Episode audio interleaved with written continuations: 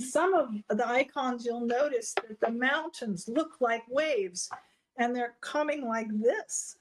And the resurrection of Christ, I don't have it here, but the resurrection of Christ it almost looks like everything's coming up like it's a, a, tsunami something's gonna you know and it's because everything is being pulled toward you so that as you step forward to christ christ comes toward you Welcome, everyone, to the Orthodox Christian Podcast. My name is Max Harwood, and today I have the pleasure of speaking with Khouria Bonnie. And for those who may not know, Khouria is an honorific title in the Antiochian Orthodox Church for a priest's wife. So, uh, Bonnie is married to a priest. That's why she's referred to as Khouria. But uh, I don't want to steal your thunder, Khouria Bonnie. So, why don't you take a second to introduce yourself and tell everyone what you spend your time doing? Okay. Um, I I live in British Columbia in the Langley area, and I have a huge garden and my husband's a priest. We have chickens and geese. We live on a small property. So I just love to garden, but the thing that I spend most of my time is is in iconography. So I am a a master iconographer in the Antiochian Church, and I um, I have worked in oh, about 25 years under Bishop Joseph, and um, I love I love uh, teaching iconography, and um, I just love being a priest wife because then I get to be close to the church, you know, be uh, always involved. So it's wonderful. And over, over that period of time, how many icons would you guess you've um, written? I guess would be the technical verb for that rather than mm. painted. Yeah, we use the word written because uh, iconography is a way of communicating the gospel. So it's preaching the gospel in color and in shapes and forms. And um, so that's why the gospel is written. We call it writing an icon because it's different than just painting a picture because we're depicting holy images and um, periods of time where Christ is central and where we, we visit that time in that icon and it takes us there. And uh, it's, it's, a wonderful bridge into the spiritual world. So i forgot your question. Uh, what were you asking? oh how many have you uh, written oh, in those right. 25 years? If you had to take a shot in the dark um, I have no idea. I, I've done so many, I've done a number of churches, um, 12, 13 churches in, in Northern um, America and the states states and here. So, uh, and then individual icons. I mean, hundreds and hundreds. I, uh, I ever once in a while I wonder myself. I, it, it's just uh, I for everything from tiny to you know church size, huge, huge icons. So, I have no idea. Hundreds. Right. So lots of experience, and I, yeah. I would love to get into that as we go along. But I know yeah. that you didn't grow up in the Orthodox Church. You didn't grow up painting icons, as far as I know. So mm-hmm. tell us a little bit about your religious background up to the point where you encountered Orthodox Christianity. Okay. Well, my whole life I've been an artist. My parents were artists. My grandparents were artists. So I was loving God from the from an early age, my parents were so generous with me to give me their faith, and um, they were Protestant. And one side was Methodist, and one side was Holy Roller um, Pentecostals. And then I took myself to the Baptist church because they weren't, my parents weren't attending church, and I was an only child. And I was just really hungry for God. So um, my whole life I've been looking for a way to worship God and to love God and give to God what he's given me. So in other words, my artwork was always I was always trying to be about God or or expressing my love for God. And when we when we started studying about the Orthodox Church, uh, the iconography was just a you know, an automatic draw because I paint and draw. And um, it was all set up for me. The tradition of the churches goes back hundreds and thousands of years to Luke, the first iconographer who was a disciple of Christ. And, and it was just amazing to me that that was an opportunity um, for anyone to dedicate their life and, and give themselves to that work in the church. So for me, it was like saying I could be a heralder of good news. I always wanted to be a missionary as a kid. So this was a chance to be a, a preacher of the gospel in the church without having, because I'm not a good speaker. I don't consider myself a very good speaker. So it's just amazing to me that I have that opportunity and it was just so wonderful. So mm. I and can you tell us a little bit about how your art changed over the years? Um, I know that you mm. said you wanted to essentially preach the gospel or do something together with mm-hmm. Christianity and art. So, can you tell us how mm-hmm. that originally emerged and what that art looked like versus what it's become today? Yes. So, when I first started thinking about how could I use my art for the church, I was in junior high and high school. So I started painting banners and kind of poster things with um, you know, pictures of Christ, the resurrection. I remember one that I did, and I was I was just thought that is just wonderful. Um, but it was just a picture. It, it, you know, I mean, I had no, I didn't know about iconography. I didn't know that there was a tradition in the church, and so as as we were studying about the Orthodox Church, I was I was really drawn to to the the fathers that were talking about how iconography, you know, relates to us in the church because the hymns in our church, the Orthodox Church, are reflective of the iconography, and the iconography reflects the hymns, and everything is reflecting um, the the Word of God, the Gospels. So there's just this continuity it's all there. You just step into it and and at first I was I was trying I was sewing in the Orthodox Church. I wanted to sew also. I love I love everything to do with so I was sewing vestments at first. So there's a there was a lot of opportunities to try on chanting and and there there are just so many opportunities to serve in the Orthodox Church and that's what I was always looking for and and so before i came to the church it was always i always felt like oh i wish everybody knew that i love god. I mean could i write it on there? I love god. This is why i'm painting. I mean i don't know. I felt like i didn't really belong or fit anywhere because it was always kind of a letdown. You couldn't really convey what you wanted to say what was in your heart. But when i came to the orthodox faith it was all there. There were rules but not rigid rules. I mean, there was a there was a place for art and beautifying things, and there was a point to it, and it was all because Christ was incarnate that we can make an icon of God. Otherwise, we wouldn't know what he looked like. That's you know, there'd be, you know, but yes, the glory in is in his creation and all that. And I I love painting landscapes and all that. But this is different. You know, the iconography, there's a point to it. Christ came as a man and he was born of a virgin. So all these things are expressed, all the theology of the church is expressed in a very simple form for people to to make contact with the church so he can meet God in the icon. Mm. And for those other Christian groups that you were part of prior to Orthodoxy, was there any liturgical art in those spaces? Did they employ any like shapes or colors or or even images in either the the worship settings that you're part of, like the Sunday gatherings, or in maybe a, a home setting where maybe I, like a very simple version of that would be like a children's Bible has pictures, mm-hmm. but sometimes it doesn't get much past that. So could you talk about the kind of art that was employed in these other Christian groups that you were part of?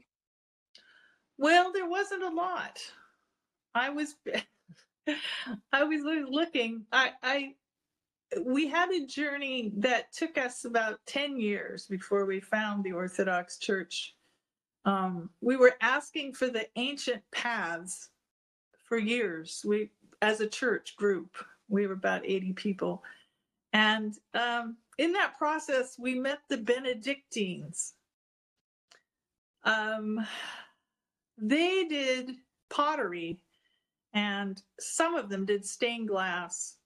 Um, this was interesting, but it was more like make something that had a Catholic, you know, like they had very nicely made. I mean, I was excited about it at the time. I look back and think, wow, really fell short of the of what the fullness I have now. But we were looking at crafts more like um, something to take home from your experience at the retreat center, the Benedictine Retreat Center. Um, and it would be things like uh, angels on roller skates, angels playing badminton or tennis, and angels on a boat. Kind of, you know, God is with us sort of kind of feeling. Um, angels were big right then. Um, so uh, the stained glass window was fascinating to me um, that was an area I was very interested in. In the Methodist church my grandmother went to, there was this beautiful church. And that was really the place that also in the in the Benedictine retreat center, they had beautiful windows. Their theirs was much simpler than the Methodists. The Methodists were almost like iconography. They would tell the whole, you know, a whole truth, you know, maybe the birth of Christ or the crucifixion or the resurrection, but it'll all be in glass. And I was actually thinking, you know, if I can't find anything else, that seems like that would be the fullest thing that I could do because that would completely express um, what I want to express. But as it turned out, the Benedictines, when we found out about Orthodoxy, we were talking to one of the the monks there, the one of the head uh, fathers, and he said, "You know, you have a choice to make. You can go, you can go Roman Catholic and the Benedictine way, or you could go this more ancient path that you're talking about that has less changes through the years. They've stuck close. This Orthodox way is slower. It is more faithful to the original church. All the teachings and things that they were reading, these monks, were were later um, fathers, not the modern fathers. And then and they said, you know, they love where they are, but if they had if they had someone asking, because we were asking what was our their opinion about the Orthodox Church, they said they would they would go for the ancient way. Uh, they would they would recommend that if if we were so inclined. Wow. So um, you know, there was iconography again.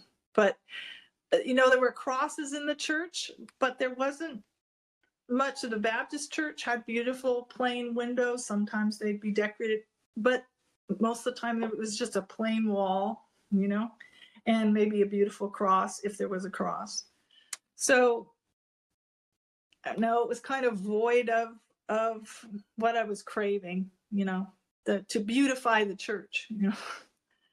Right, so, right. And so you I, you started going to this flowers oh, or something, you know, flower bouquet or something, but that was about it.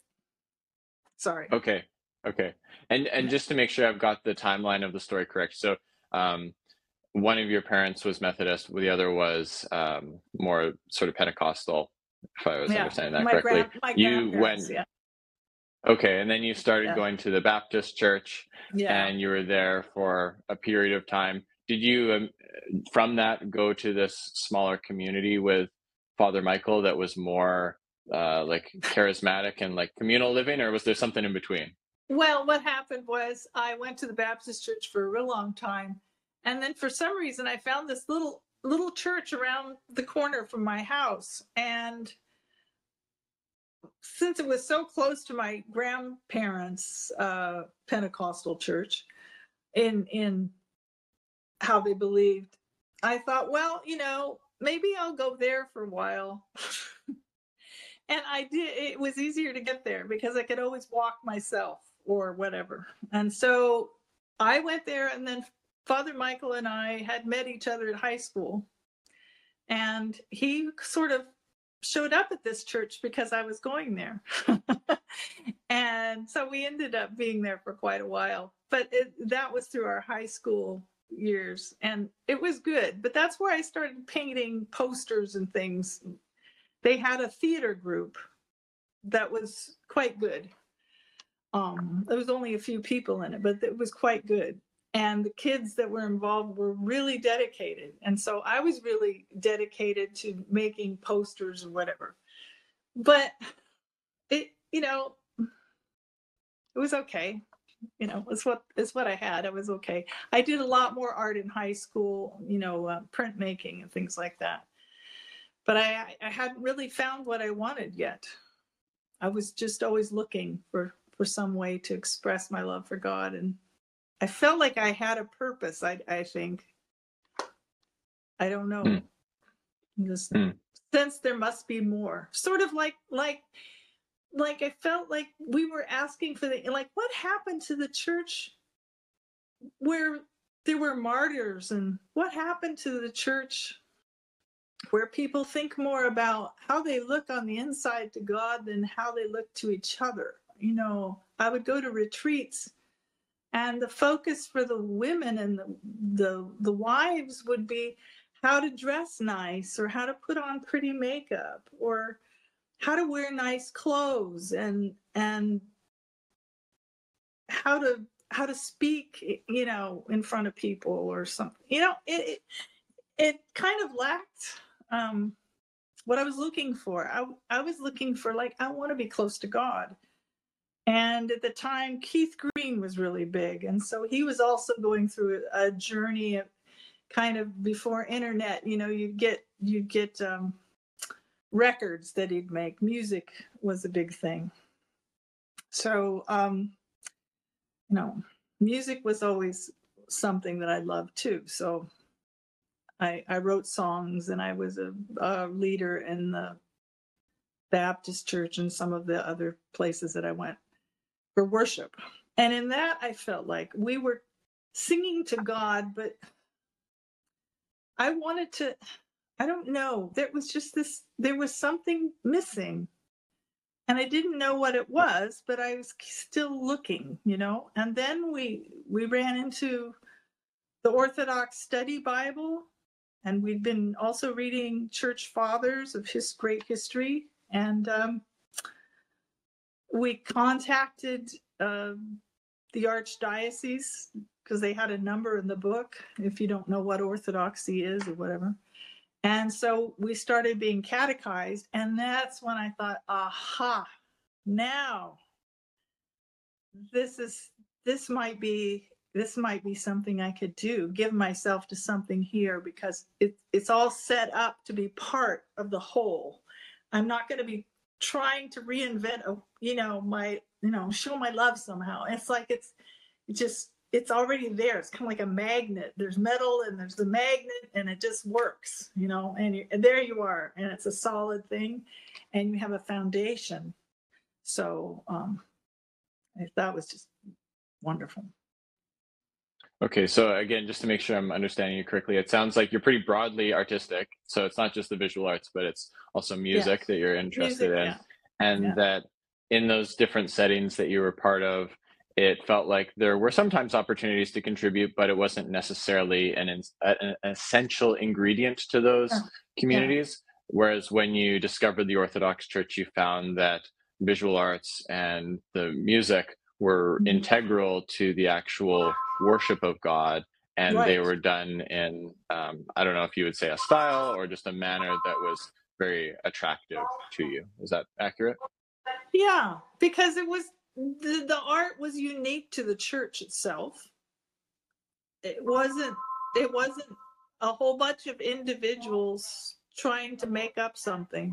So I know where well, you were saying that the art wasn't uh, just an individual's creation; it was something that had more of a mm-hmm. history behind it. It was more mm-hmm. established. That there was mm-hmm. some kind of structure to it Mhm. that you could fall into that wasn't overly rigid, but it gave you a certain trajectory to keep you on Right. the on the straight and narrow, as it were. Yeah. It it was like a, a a puzzle piece. Like, you know, you have a wooden puzzle and it has a frame for it, and there's all these pieces. And you know that if you just take the time uh through just just praying, the pieces all kind of fit together as a whole and and you're you're like complete. I, I felt before like there was always just this big open, no structure, no pieces, just just wanting to be a part of something, and there was I didn't have anything to put together, and I wanted to be part of a whole that was had a purpose. Um, Hmm. and something something in me was just wanting to to express my love for God. And and so, you know, where do you find that when you're an artist? You know, there were people reading books and people, you know, um but to me it's it's it's the music and and it's the beauty that that draws me to God and wants wants me to express myself. So uh, in the Orthodox Church, there's this beautiful smells of the incense. There's the beautiful the candles are soft and gentle and steady and and then you you look around during a service and your eyes can just follow the life of Christ and and the saints and um I don't know it's just such a focus and it's all there for us to to be close to God. And and so I feel like I found that church that I was always looking for because um, in the services you can just hear the life of the martyrs through music and through through the readings and through the uh, the visual aid I call it you know in the in the church all over the church there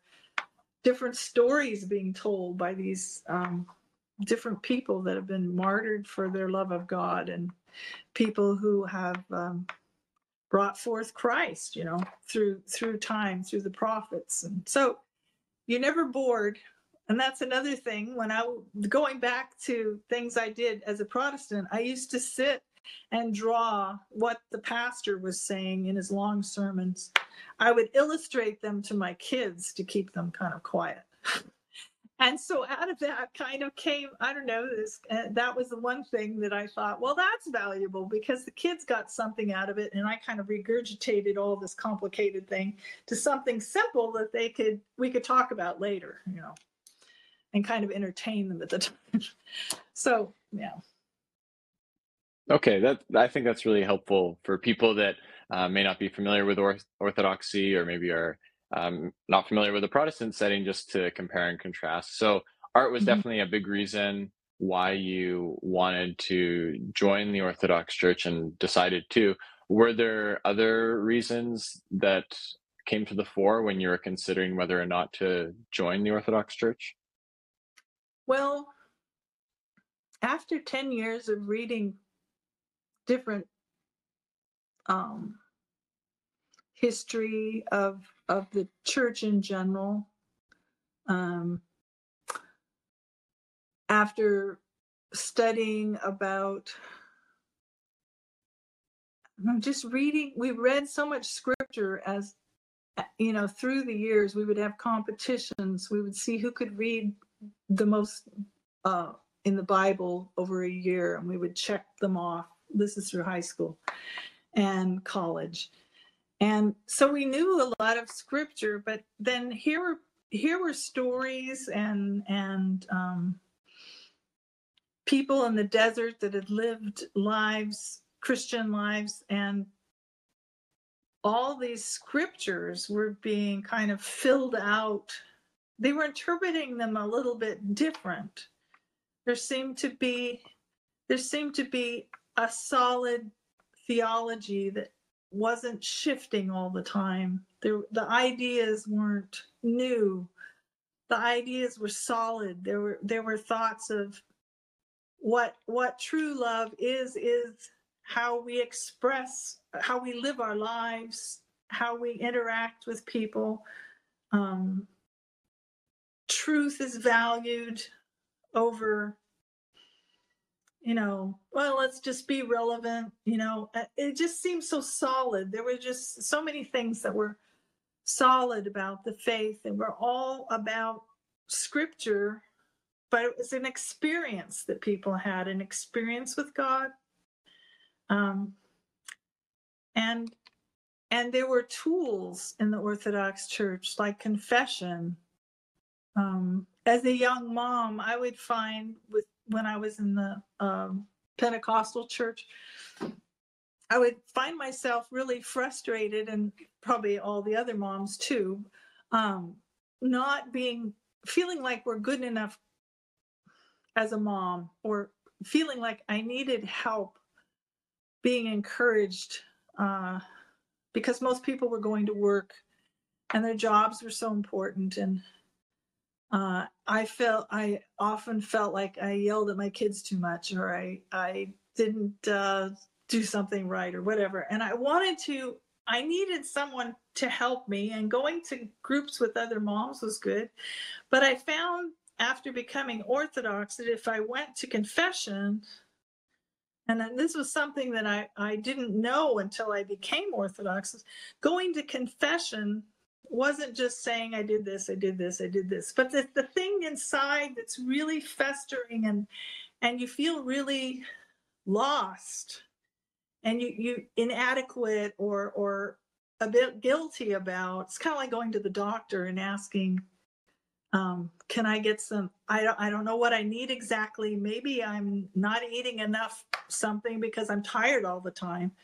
You know it's like going to your father confessor, the priest, and saying, I'm having a hard time being a mom right now. It's not what I thought it was going to be. And I, I feel guilty that, that, you know, I'm tired of my kids and I feel, I, I feel it, you know, and they can say, well, you know, um, yes. And maybe you could work on, on maybe being a little more patient.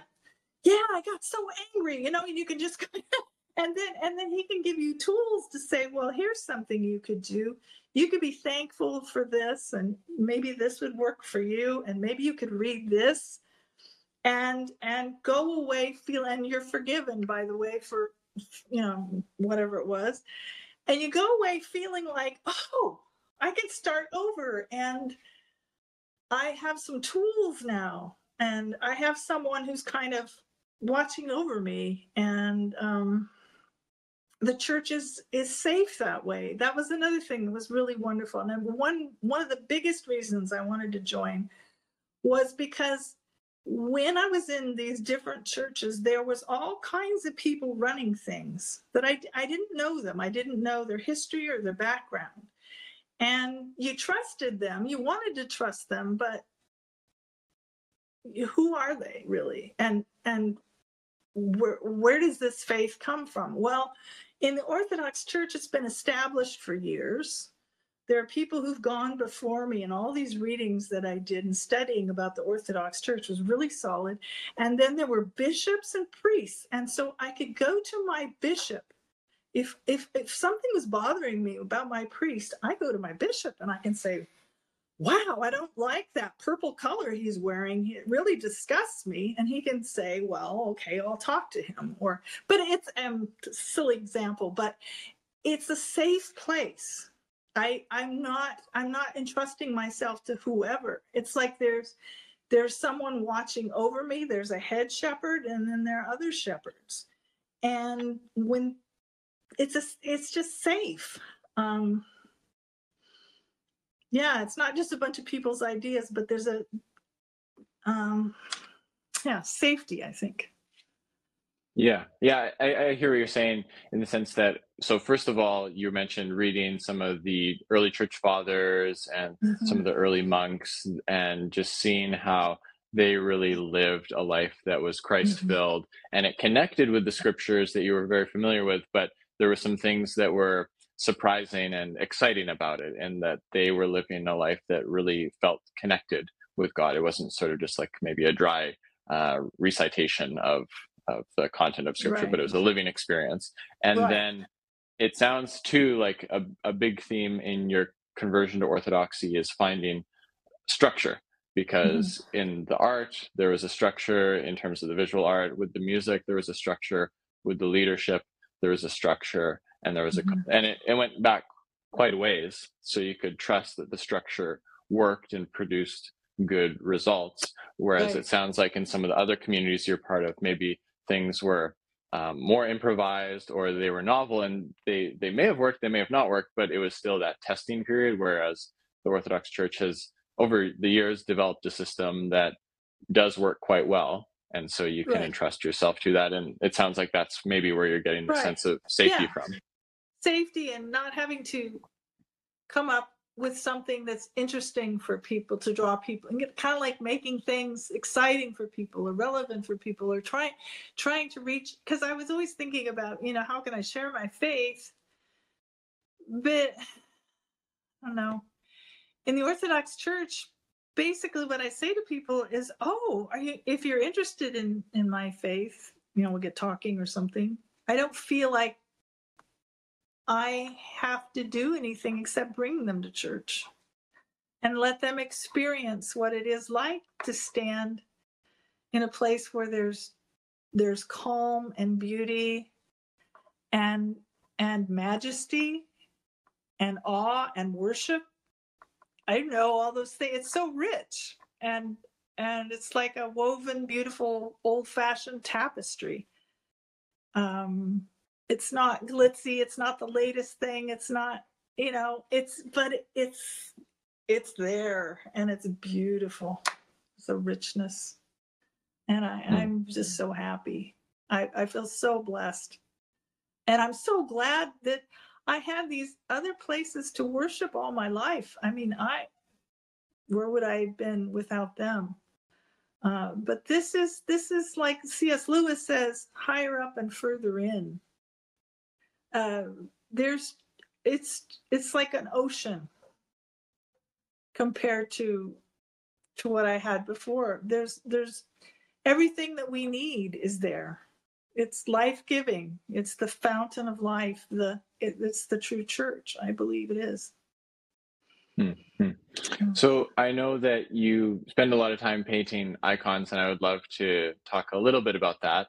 Hmm. And if you could maybe give sort of a definition of what icons are, maybe some salient features that is unique to that style of art versus others, um, and maybe even some of the prominent symbolism, and we'll just walk through that together. Okay. Well, let me look at a get an icon here.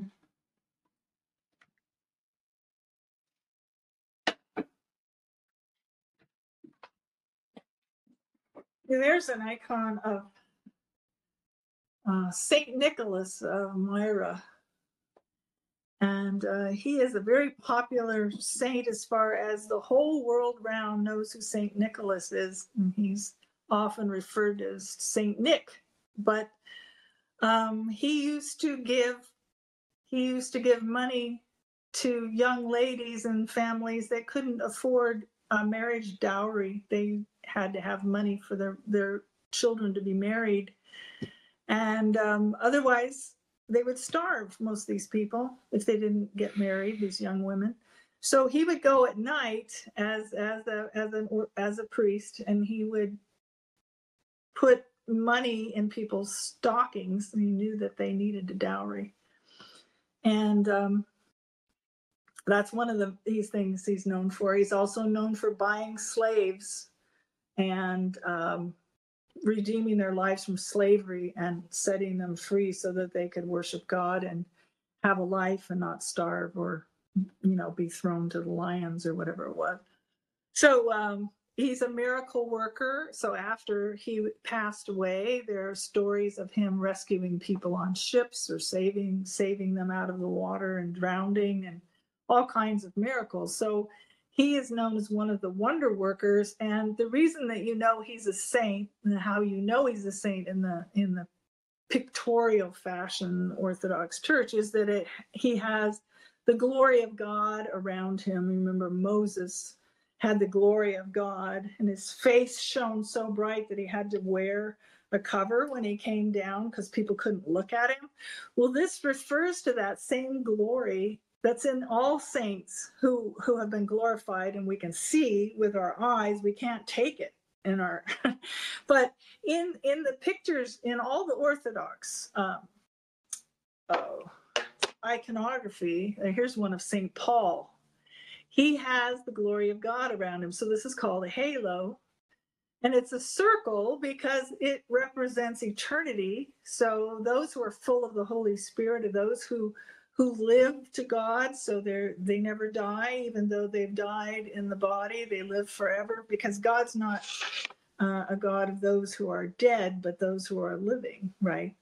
So um, we depict St. Paul. He has a certain beard and a certain forehead. There are, there are, when I talked about puzzle piece and, and having a piece that goes in a spot that fits, each saint in the Orthodox Church has his own features.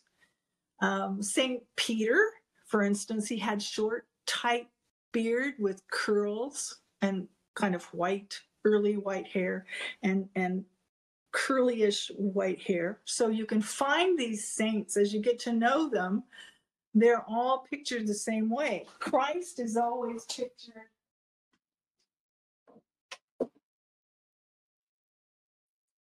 He always is recognized by having a cross in his halo. And that's how we can always know that's Christ because he's the only one, as an infant, a young man, or uh, 33 years of age, about, he always has the cross because he is our Savior and he's who who who gave himself on the cross. He always has a specific color that in iconography is used to to speak to us. So there's the heavenly and there's the heavenly and then there's also the the earthly. And the earthly color um, is the flesh um, you know the red. It can also be a heavenly color. It can it, these two can can go back and forth. This is also a mystical color. So um, the the gold there's lots of gold in byzantine i do byzantine iconography so there's a lot of gold and the gold represents heaven. So all of the saints and and those who have gone before are present in the Orthodox Church as you step into the main part where where everybody's gathered uh, to pray. And they're saints to to remind us of their lives and to remind us that they're alive in God now and we can ask for their help. And we're surrounded by a host of heaven and uh, they're watching us and praying for us and we can we are there in their presence. And so when you walk into a church it's almost like you're walking into a giant family and you belong there. And so um i don't know if that gives you a taste so, yeah that's that's that's really helpful. I've got three questions. One's a follow-up to what you just said. So i've wondered this and maybe you can point me in the right direction or let me know if it if it sounds right but i've wondered sometimes with the halo the placement is around the head which seems significant to me in that the thing that's unique about humans versus other creatures is that we do have the ability to reason and that, mm-hmm. that is a connection with god and that it's that sometimes in the church fathers they talk about human humans as sort of the the meeting place of earth and heaven and in relation to the things of earth, they're physical, they can feel things like they're sensate.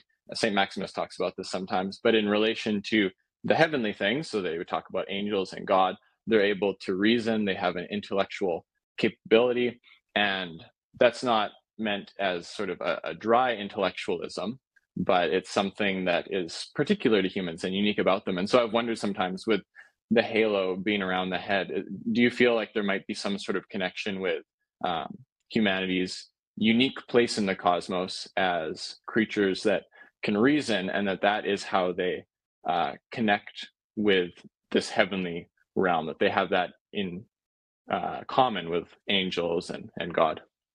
I think as well as our reasoning, we have we have a soul, and the soul can be put under our reason. And our soul is drawn to heaven because it originated from God. It's given to us by God. So the heavenly is so present with us. That's why that's why there's that emptiness when we're not close to God because we're looking what is it what is it that that I need? I need something. That there's a hunger and it's that heavenly i think that's why there's so much gold in, in all the iconography it's not stories about uh, a portrait with a picture of a picture and all these things that are insignificant in most iconography there are things like that at times like the mystical supper where they're eating at a table but most of the time the heavenly in in byzantine is why i like byzantine actually it kind of answers your question in a roundabout way the gold is surrounding his whole being. And one way of expressing that is, is around our head. And I think you could say yes to what you're saying, and also that because we are spiritual beings and we're we have souls and animals don't have souls and things don't have souls we need god to live. It's the very it's it's like the water it's like the air it's like everything that we need. God is the main thing we need. And so if we are in god he is around us one of the things encapsulates us and keeps us safe one of the things that we use in iconography this is it this is the yolk of the egg, which is the center of the egg, which is the life of the egg, which represents Christ. Now, this egg yolk mixed with the pigment is ground together and then it's floated in this and it's painted on these, all these areas. And and years later you can go and try to scrape them apart and you're going to scrape the whole thing off or nothing because they weld to each other. You know how egg is on a plate. If you leave it in the sun or your car you can't get it off hardly. So it becomes a resin. So christ the pigment is is in christ so we are in christ and this is all relates to iconography and your question is we are in christ and no one can take us away from him. We can't be separated you know? Uh, and so the the gold and the in all the iconography and especially sometimes you can't afford that much gold so you just put it around your head you know? But this does represent that god is with us and it's an eternal with us. Like we won't be separated from god. There's eternal life promised us. So it's it's it's us and him together. And that's hmm. how the church is. And that's how I talk about safety is you're no longer a part of something that somebody kind of created and is trying to be close to God, but they're human. And and I'm not saying we don't we aren't human in the Orthodox Church, but but there is a tried and true structure that was passed down from Christ himself to the apostles to to those under them. And so there there is a again a a solidness to our faith um, that is not erratic or you know it's it's the faith of slow patient quiet solid steady you know that's mm. so yeah and then you know there's there's so much to to the way the icon is made so that it doesn't look like a normal just a a painting of of a person, a beautiful a beautiful forehead, a beautiful this, a beautiful that, it, uh, earthly beauty that you can just reach out and touch and you just think, oh my gosh, you're kind of seduced by the beauty of it. The icon is made so that it's it's kind of a flat, severe. Uh, the eyes are extremely uh, important, but the mouth is extremely small. And it's what it's speaking of is self control, what we say, what we eat. Our eyes take in everything, and they are the center. They be, they're like the the entrance of our, our what our soul feeds on. So you have to be, Mhm. you know, your eyes are very important. What we see. So the icon is built to just speak over and over again about our inner life and the fact that we're spiritual. And that's why we meet God in the icon because everything about the icon is written for our spiritual, for our inside person.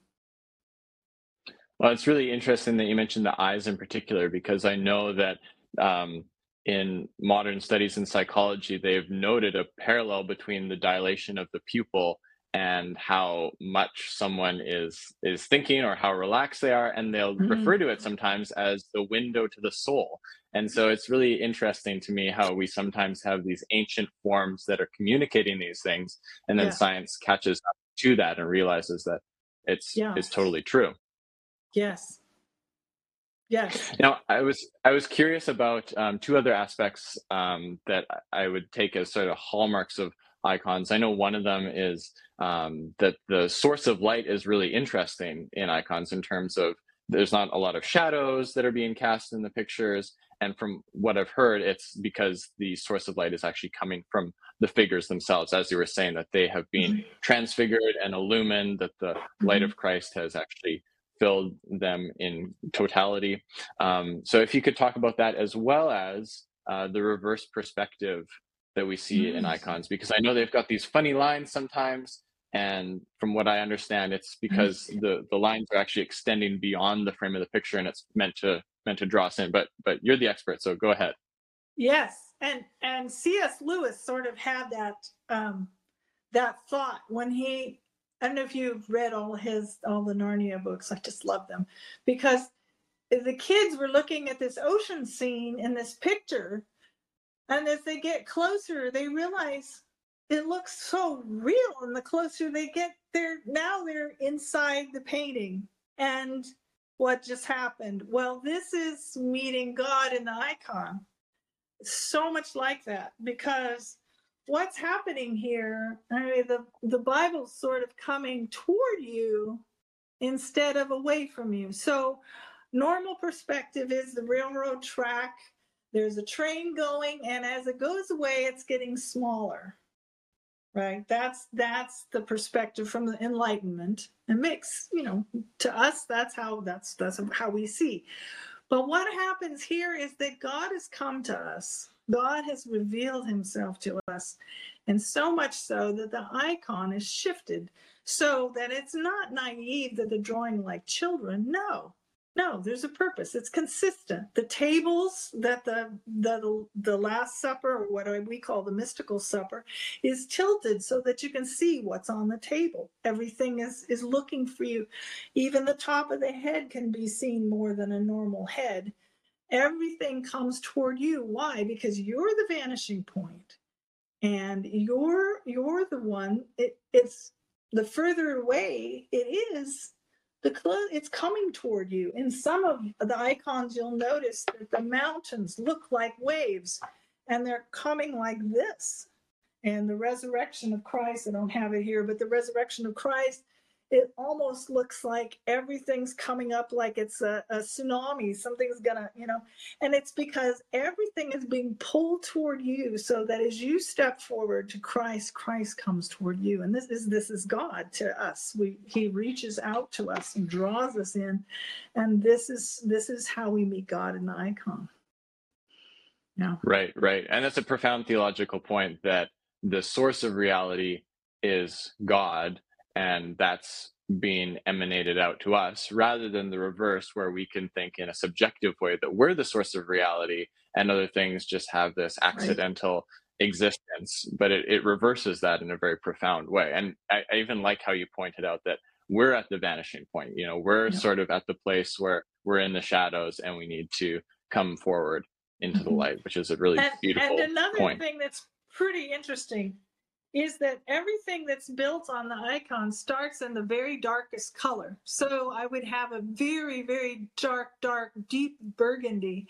And then as as I spend time because the icon is done as we say the Jesus prayer or we are praying, And so as as this is built up layer by layer, it's becoming brighter and brighter, especially the face starts very dark, starts like this brown almost green color. And then there's maybe seven or eight layers built out onto it. And this is like when we come to Christ, we are in darkness. We've not been illumined, but slowly, uh, and then through baptism, we are illumined, you know. And uh, this this is again in the icon. It's revealed this way of of being, you know, from from the base to the outside. It's not put something on and look good. No, it's it's like change your whole being. Uh, and God is helping you. It's not like you're trying to do this on your own. That's another beautiful thing. I don't do art on my own anymore. It's like it's there, and I I just show up and and and talk to God, and everything's there. There are prototypes for me, and um, I've been doing this for so many years that a lot of the saints have become my friends. And so when I'm talking to them, I'm working with them in here, and there's maybe a big image, and then I send it away to a church. Wow, like the the person's gone because because what God is doing is just speaking to us in all the ways that that we relate through our eyes, through our um, through our heart mostly, but this gives us a place to connect. That's why we can meet God in the icon. It's a tool for us to rise up in worship and to rise up to the heavenly realm. Hmm. Would you say that there's any other um, either uh, salient features that sort of you see in all icons that would be helpful for people to notice, or if there's um, maybe particular symbols that reoccur. So with that second question, I'm thinking more of something like a mandorla, that sort of circular mm-hmm. or that mm-hmm. diamond shape that comes up. Maybe you could talk mm-hmm. about that. But yes. if there's any yes. other uh, Yes, that's a good that's good. So I just happen to have them on the top. Okay. This we just celebrated the transfiguration. This is a prototype that I have. And behind Christ, he's the center. Behind Christ is what you were calling a mandala, or sometimes I say it wrong, but yeah, you have to spell it out for me. But anyway, there's that one. And then, and this is the dormition. We're going into, uh, we're in dormition time right now. So the heaven is open. Christ is holding his mother's spirit here. This is Christ, and this is her body. And so this is heaven opening here, and and there are angels back in here. And what these represent, and also the halo is the same thing, only it's it's the most common. And those are for our eyes to see this is something that only spiritual people see. This is something that's God is revealed to the apostles, like on the Mount where Christ was transfigured. They saw this, and you're seeing this in an icon. So it's like God is unzipping heaven and falls away our our time and space fall away and we're this little wedge of heaven is being revealed to us. And some of us can't handle it. I mean the disciples hit the ground. You know it was overwhelming when when christ was transfigured. And and so this is what happens and this is why we have the icon is to show us these times and and space and history and so we don't have to live just here, but we're living through Lent. We can travel uh, through the different feasts and through the crucifixion. Sometimes we bring the icon out into the area from it. I'm back in church now, so in my head, I'm going back into church, and it's where we're all gathered together during Lent. And Christ is about to be crucified in one of the ser- services and so they have an icon of Christ on the cross and they bring it out and they put it up among us for us to participate in that time. But actually, what happens is we're participating in that time. I mean, it, it's like yeah, you're yeah, there. Yeah. You know, you're experiencing it. So, so this is this is something that is unique to the icon is is there are so many things can be jammed in an icon. So this this one it talks about the disciples falling down here. It talks about Moses and Elijah. You know, they're there. And it tells the whole story in one small place. In the nativity, which I don't have, there's the mountain, there's the angels, there's the, you know, there's there's all kinds of things all put in one icon to tell a complete story. So each one is sort of like a book in itself that opens up. And if we know that there's a halo, and the halo means that that is an eternal being there, and that person is emanating the, the glory of God. You know, all these things speak to us and tell us a story. So these are things we can learn about the icon. And um, I think the halo and the gold in the icon are the main the main thing is that God is with us. God is with us. We're not glorifying we're not glorifying the person of Nicholas, the the guy. We're glorifying we are amazed that he allowed he stepped aside and allowed like he he decided to follow Christ. And because he did that, he was filled with God. That's what we want to emulate. And so that's why we hold them up to, to us to see, to emulate these people and also to experience part of their story. There are prayers that go with most icons. They're called Akathist hymns that you can find for St. Nicholas or for Christ or for the Theotokos in our church, the Mother of God. And they explain as we're praying, they talk about who they were and why they became this saint and how they sacrificed or what it was that happened to them and how, how God did these miracles through them. And then we're asking for their help. So that it's like getting to know somebody's backstory we have all of these prayers, and they take us into a relationship with the saint. We're spending time with them, talking to them. Hmm. Mm-hmm. Yeah, I think uh, two things that I wanted to touch on from what you just said. So you mentioned that there's a sense that we're brought up to heaven during the liturgy, and I think that um, one way to get at that idea is that we often think of time as just horizontal. But yes. then from an ancient perspective, time is also vertical. And so you have these moments when you go to church, particularly say at like Pascha or Easter, where it's uh, an elevated experience. And there's a sense that Easter, like the very first Pascha, the very first resurrection of Christ, and the you know Easter or Pascha of 2023, those are actually closer together than maybe something in the chronology that falls in between because you've got these higher moments that are bringing you closer to God. Mm-hmm. Um, mm-hmm. So that might be a helpful way for some people listening to to think about it as time has this vertical aspect. And then another thing that you mentioned was the saints and how they aren't in competition with Christ because mm-hmm. it's Christ being manifest through the saint because ultimately in Christianity, our hope is that we're able to put on Christ and to become Christ.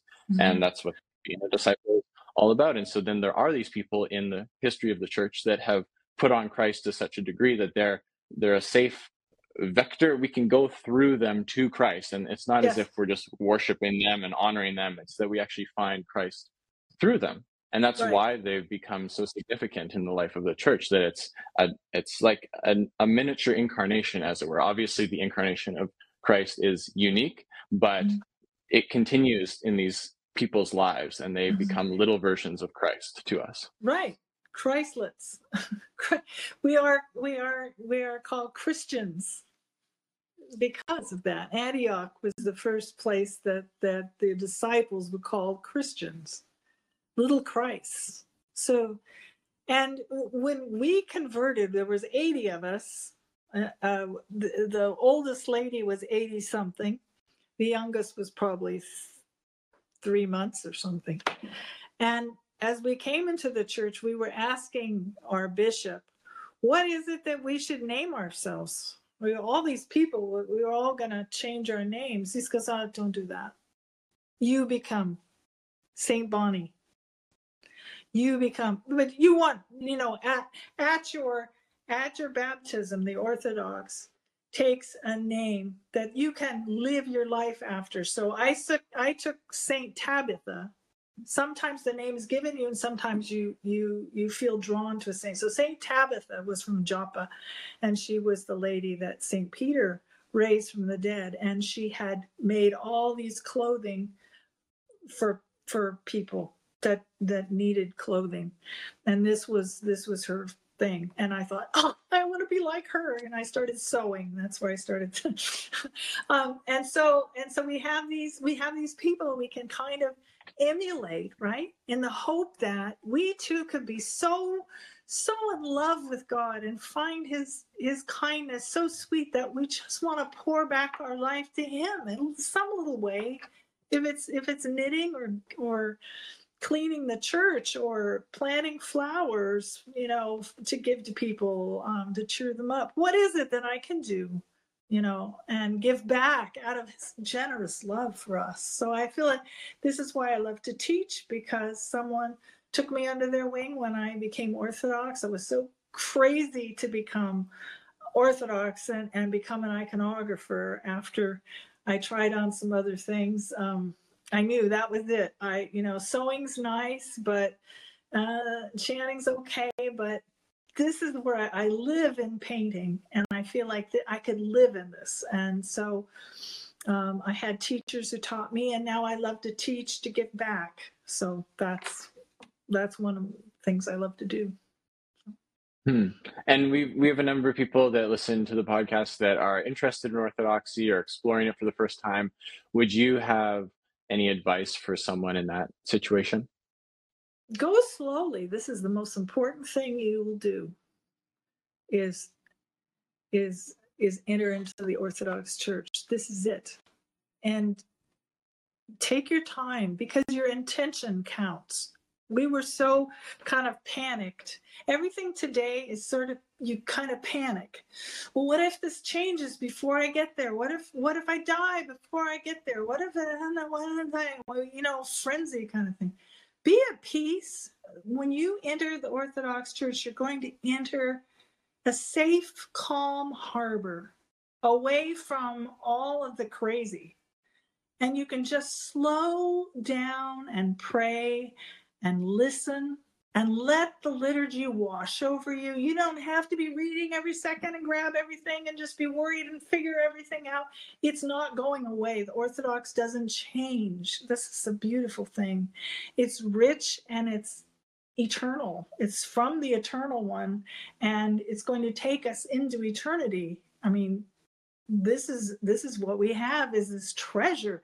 And so you're you're just entering this beautiful place of safety and you can just slow down and take what's given to you and just savor it and think about it. This is your life you're talking about. I mean, it's not something you should take lightly, but don't panic either. It, what if you pass away before you become Orthodox? Some people ask. Well, your intention, God knows your intention. God is God after all and and so all these fears and things we have we have to rush and we have to hurry. This is the church of too much and all the time in the whole universe is for you. I mean this is this is why you were created is to be part of the church. So just like be at peace and and enjoy enjoy your journey into orthodoxy. It's a beautiful time. Mm. Hmm. I think that's a wonderful place to end it for today, Khouria Bonnie. So yes. I want to thank you for your time. It's been a pleasure speaking with you. Thank you. Hey guys, thanks for checking out that episode of the Orthodox Christian Podcast. If you haven't liked or subscribed a video, please do that. It really helps things out. And if you have a question about Orthodox Christianity, there is a link to a form in the video description. So you can also check that out and just submit your question there. You don't need to put your name or anything if you don't want. It can just be uh, a question, and I'll get to those as they come in. In the meantime, have a peaceful week.